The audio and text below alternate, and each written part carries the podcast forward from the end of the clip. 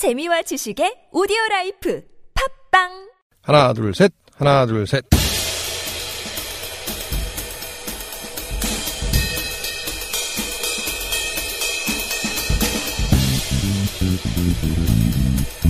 코를 마음껏 골게 해주는 돌팔이 이론에 오신 것을 환영합니다.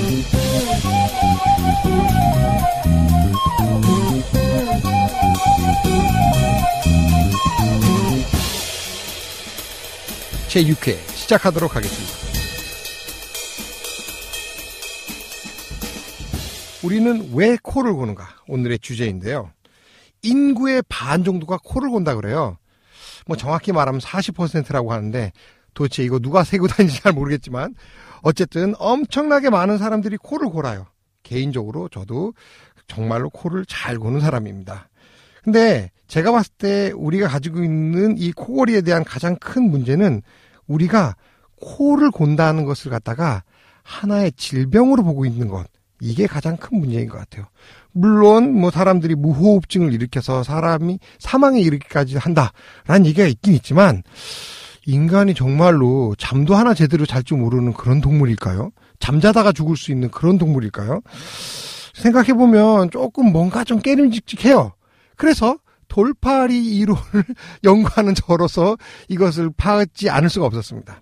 제가 좀 보니까 아하하 이 우리가 코를 곤다는 것은 질병이 아니에요. 보니까 코를 곤다는 것은 우리 몸의 정상적인 그리고 어쩌면 우리 몸이 필요해서 하는 그런 행위다라는 거죠. 즉 이것은 우리 몸의 오작동이 아니라는 겁니다. 자, 그러면 코를 곤다는 게 과연 무엇일까? 일단 결론부터 말씀드리고 오늘 시작할 텐데요. 코를 곤다는 것은 우리의 무의식이 일부러 우리의 뇌를, 즉, 우리의 의식을 피곤하게 만드는 행위다. 즉, 뇌한테 너 잠 좀 더 자! 이런 겁니다. 뇌를 갖다가, 우리 의식을 갖다가 막 방해하는 행위. 이것이 바로 코를 고는 행위다라는 겁니다. 그럼 왜 우리는 이런 일을 할까요?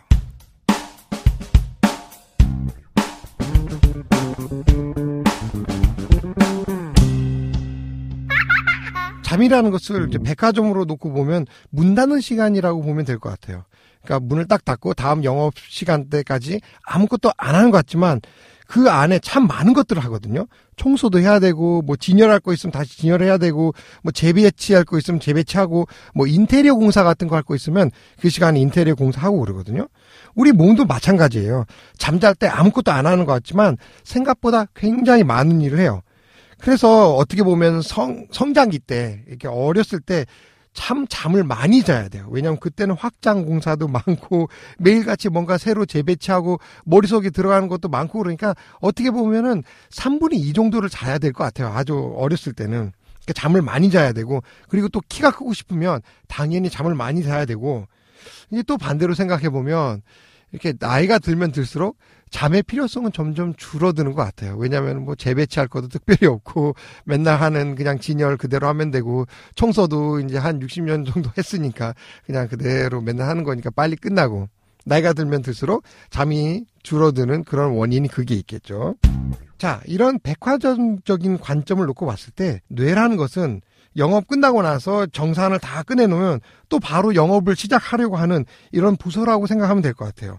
그리고 아마 그 일은 제가 봤을 때는 한 3시간 반에서 한 4시간 반 정도면 다 끝나는 것 같아요. 그래서 에디슨이 그런 얘기 했잖아요. 사람 잠 4시간만 자도 된다. 이런 얘기 했는데 사람이 잠을 4시간만 자도 된다는 것은 어떻게 보면 순전히 뇌의 관점이라는 거죠. 다른 기관들은 어쩌면 회복하는데 더 많은 시간이 필요할 수도 있어요. 그러니까 다른 기관들이 내보다 회복의 시간이 좀 더 걸릴 것 같을 경우 이때 내의 업무를 막 방해해가지고 자기네들도 아직 일어나지 마. 나 할 일 있다. 라고 하는 이 행위가 어떻게 보면 코골이라 이거죠. 코골이라는 것은 하나의 잠 페이스메이커라는 것입니다. 이러한 관점에서 지금 현대의학에서 말하는 이럴 때 코를 골더라를 한번 봅시다. 비만일 경우 체중이 좀 많이 나가면 코를 곤다라고 얘기합니다. 좀 이렇게 말씀드리기엔 좀 죄송하지만 비만이거나 체중이 좀 많이 나가면 어떻게 보면 내가 정산해야 되는 시간보다는 청소해야 될 시간이 좀 많이 걸릴 수 있잖아요. 그러니까 당연히 뇌한테 얘기를 하겠죠. 잠깐만 기다려! 여기 너무 넓어! 뭐 이런 얘기를 하겠죠. 근데 이제 이러신 분들이 또 체중 조절을 하고 나면 또 코를 고는 횟수가 좀 줄어든다는 거. 같은 원리겠죠. 그리고 또 음주한 날.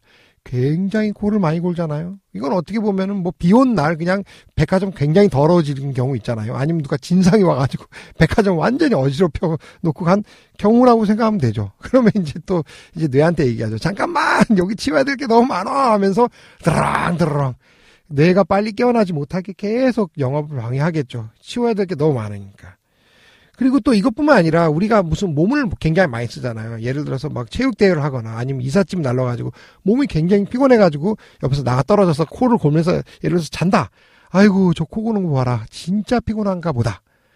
우리는 본능적으로 사람이 피곤하면 코를 골게 된다는 거 알아요. 그 코를 고는 게, 어, 야 야야, 저 코를 고네 이상하다. 무슨 질병 걸렸나 봐. 야, 저러다 죽으면 어떻게 하지? 이러지 않는다는 거예요. 그러니까 코골이라는 것은 우리 몸이 제대로 회복을 하기 위한 매우 중요하고 자연스러운 행위예요. 단 옆에 있는 사람이 조금 힘들 수가 있어요. 너무 시끄러워서. 가까다 이제 부부간에도 막 그런 문제가 있다라고 하는데 이거는 당해보지 않은 사람 잘 모릅니다. 어쨌든 그런데 이 와중에도 저는 이 사람의 정말 놀라운 적응력을 보게 됩니다.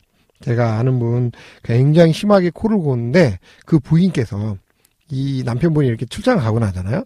그러면 중간중간에 이렇게 깬대요. 막 너무 조용해가지고, 어, 오늘은 왜 코고는 소리가 없지? 하고 깬대요. 아, 사랑의 힘인 것 같아요. 정말 그 시끄러운 이 코골이 소리가 없으면 오히려 깬다라고 하는 놀라운 사랑의 힘. 그런데, 이제 못 참는 분 계세요. 이 부부간에도 막 옆에서 코 골면 저, 저걸 그냥, 어우, 저걸, 저 짐승 막 이러면서 싫어하시는 분이 계시는데, 그럴 때는 제가 봤을 때는 어쩔 수 없는 것 같아요. 뭐 따로따로 자야 돼요. 정말 그 소리가 너무 시끄러워서 나를 같이 못 자겠다 그럼 따로 자야지. 그것을 하나의 질병으로 취급한다더니 심지어 죄처럼 여기는 경우 있어요. 이 짐승아 왜 코를 고느냐 코를 고는 게 무슨 죄인 것처럼 막 다루는 경우도 있고 막 병원 가라 치료해라 그러는 경우가 있는데 코를 곤다는 것은 너무 정상적인 행위니까 상대방이 코를 고는 것에 대해서 너무 그렇게 정지하지 말아야 된다는 거 그게 제 생각입니다.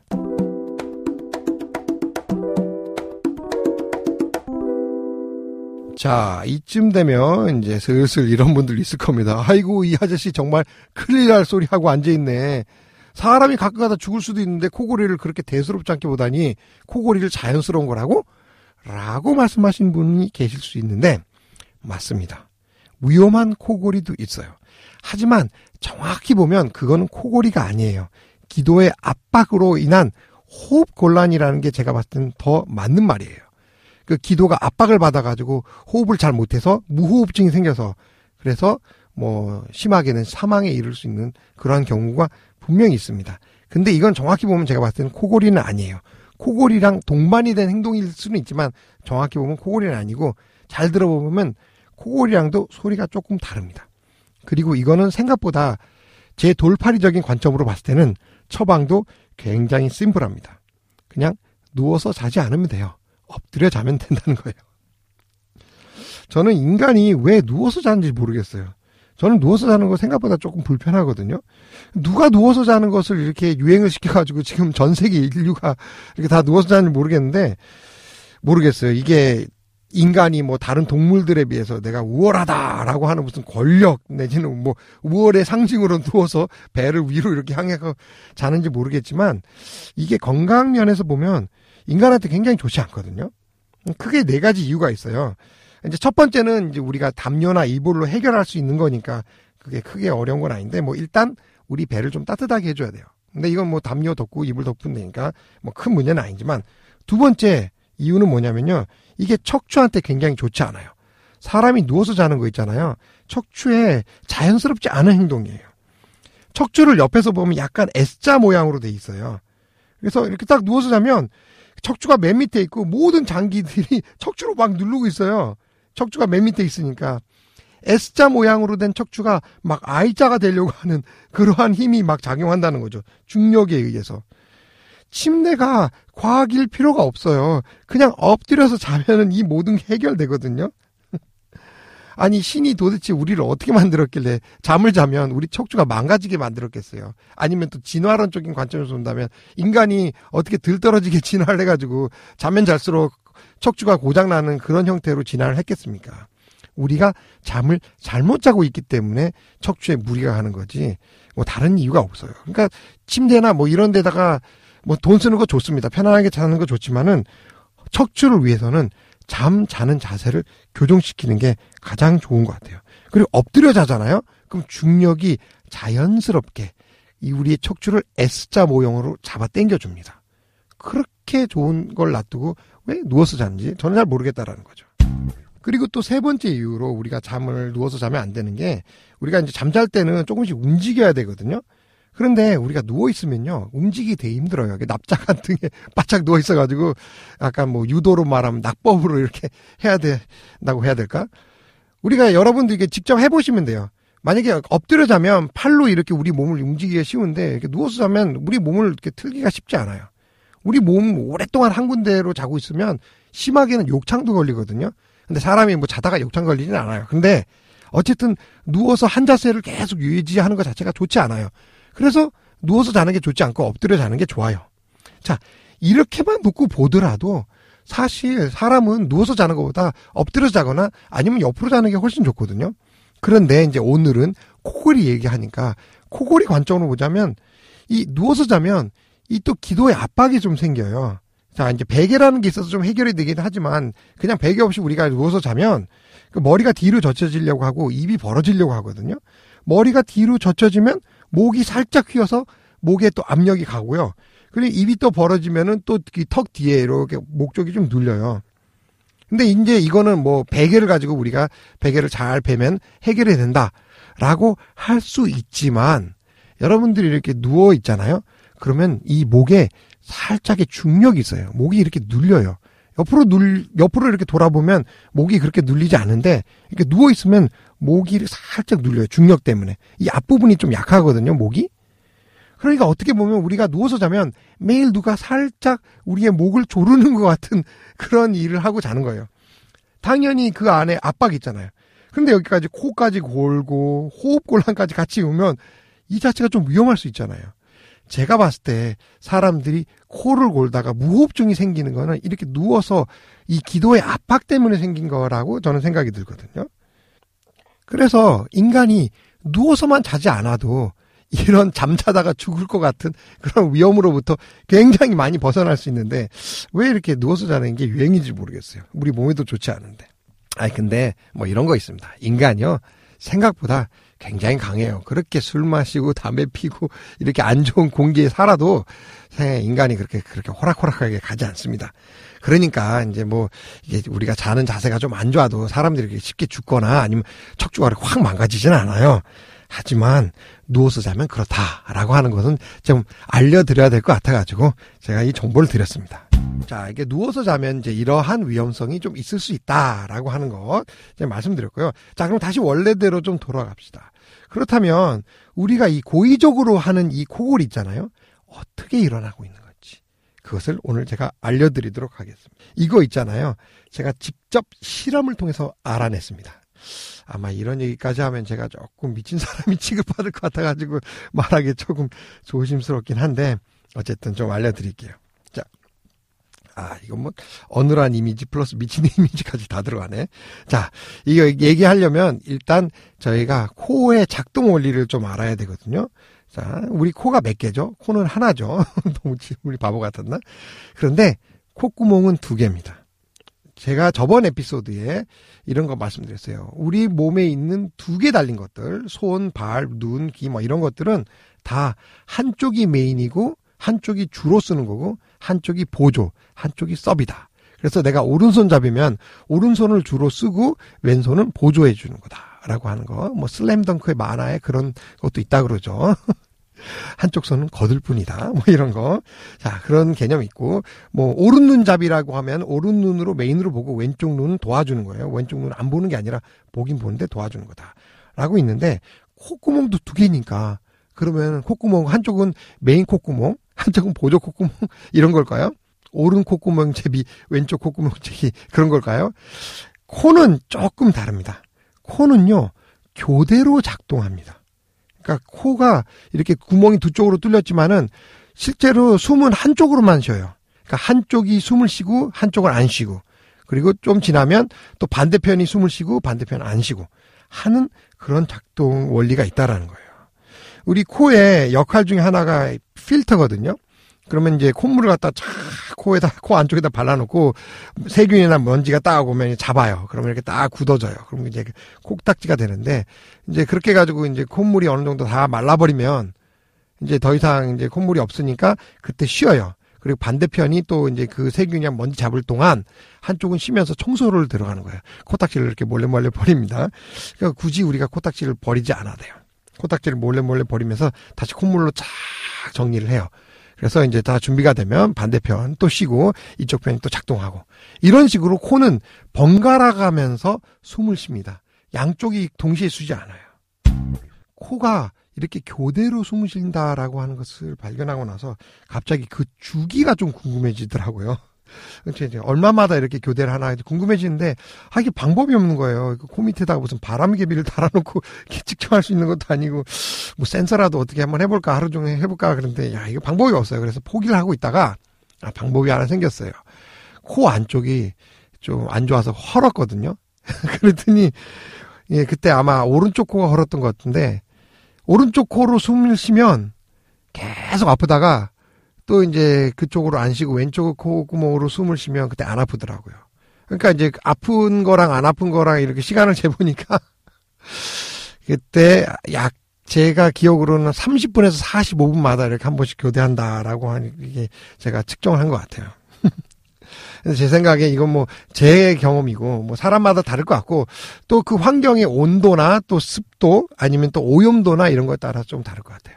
어쨌든 우리 코는 번갈아가면서 숨을 쉰다는 것을 알면 어 코골이에 대한 단서가 또 하나 생기더라고요. 이게 한 8년 전인가 그럴 거예요. 그때 제가 이제 요 사실을 알고 나서부터 이렇게 코가 한쪽으로만 숨을 쉰다라는 것을 알고 나서 제가 한 가지 이 코골이에 대한 명제가 딱 떠오르고 이것을 확인하고 싶었어요. 그 명제가 뭐였냐면요. 코골이는 숨을 쉬지 않아야 할 다른 콧구멍이 숨을 쉬는 것을 막는 현상이다. 이런 생각이 들더라고요. 이때까지만 하더라도 저는 이 코골이가 일종의 오작동, 그러니까 일종의 질병이라고 생각했어요. 그러니까 코가 한쪽으로만 숨을 쉬어야 되는데 이게 잠을 자면서 뭐가 오작동을 해가지고 양쪽이 숨을 쉬니까 그 숨을 쉬지 말아야 되는 것을 브레이크를 거는 거예요. 야, 숨 쉬지 마! 하면서 막 틀어 막는 거예요. 그러다 보니까 다라랑 다라랑 거리는 현상이다라고 하는 생각을 했어요. 그러면 코는 한쪽으로만 골아야 돼요. 양쪽으로 골면 안 되고 한쪽으로만 골아야 이게 맞잖아요.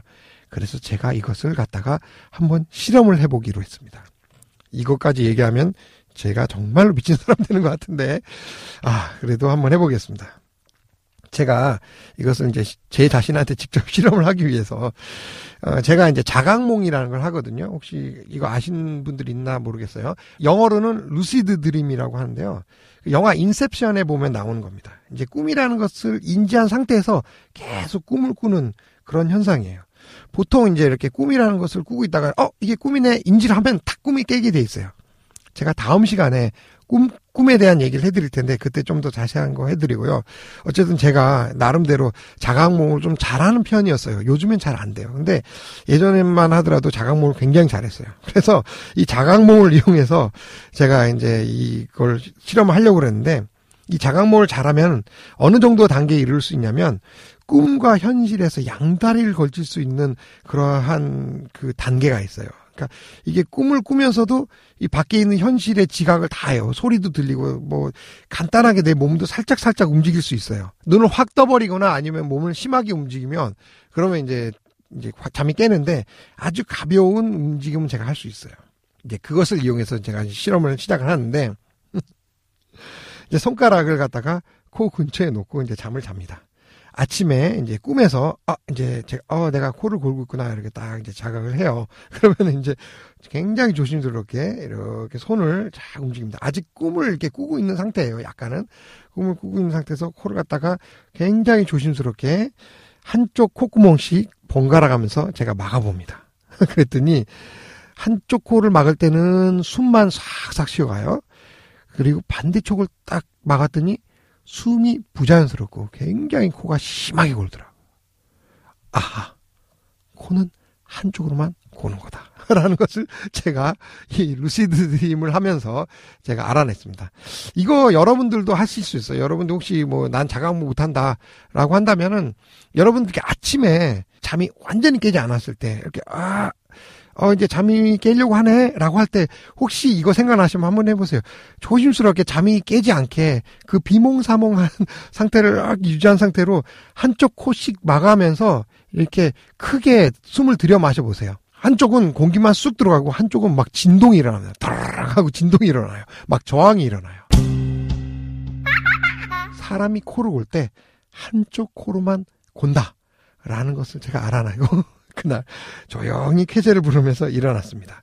이때까지만 해도 저는 이제 이게 오작동이라고 생각해서 오케이. 그러면 이제 이 오작동을 어떻게 고치면 될까라고 이제 혼자서 막 생각했는데 보니까 이게 오작동이 아니라 정상이라는 거죠. 코골이는 그러니까 숨은 정상적으로 쉬면서 반대 코를 굉장히 심하게 진동시키는 현상이에요. 호흡 곤란과는 굉장히 다른 우리 뇌와 다른 기관과의 잠자는 속도를 보조해주기 위해서 맞춰주기 위해서 우리 몸이 만드는 굉장히 아름답고 굉장히 놀라운 현상이라는 것. 이게 바로 코골이라는 거죠.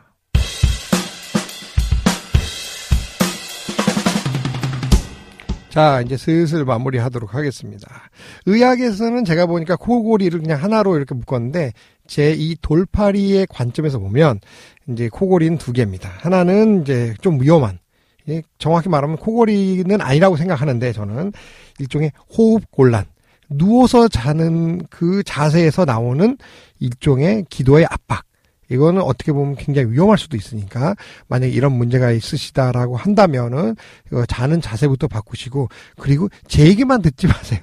그러실 분도 안 계시지만 전문가와 의사 선생님과 상의를 하시는 게 좋을 것 같고 네, 두 번째 진짜 코골이. 엎드려서 잔데도 코를 골더라 하면 걱정하지 마시고 그냥 코를 고세요. 아무 문제 아닌 것 같습니다. 자, 그래서 결론적으로 코골이란 무의식이 코의 특징을 이용하여 잠을 자는 동안 우리의 뇌를, 즉, 우리의 의식을 일부러 피곤하게 만들어서 잠을 더 깊게 자게 만든 다음에 우리 몸 전체가 회복할 수 있는 시간을 벌게 해주는 현상, 이 아름다운 현상, 이것이 바로 코골이라고 생각됩니다. 전혀 잘못된 게 아니고 우리가 편안하게 즐기면 되는 현상이라는 거입니다.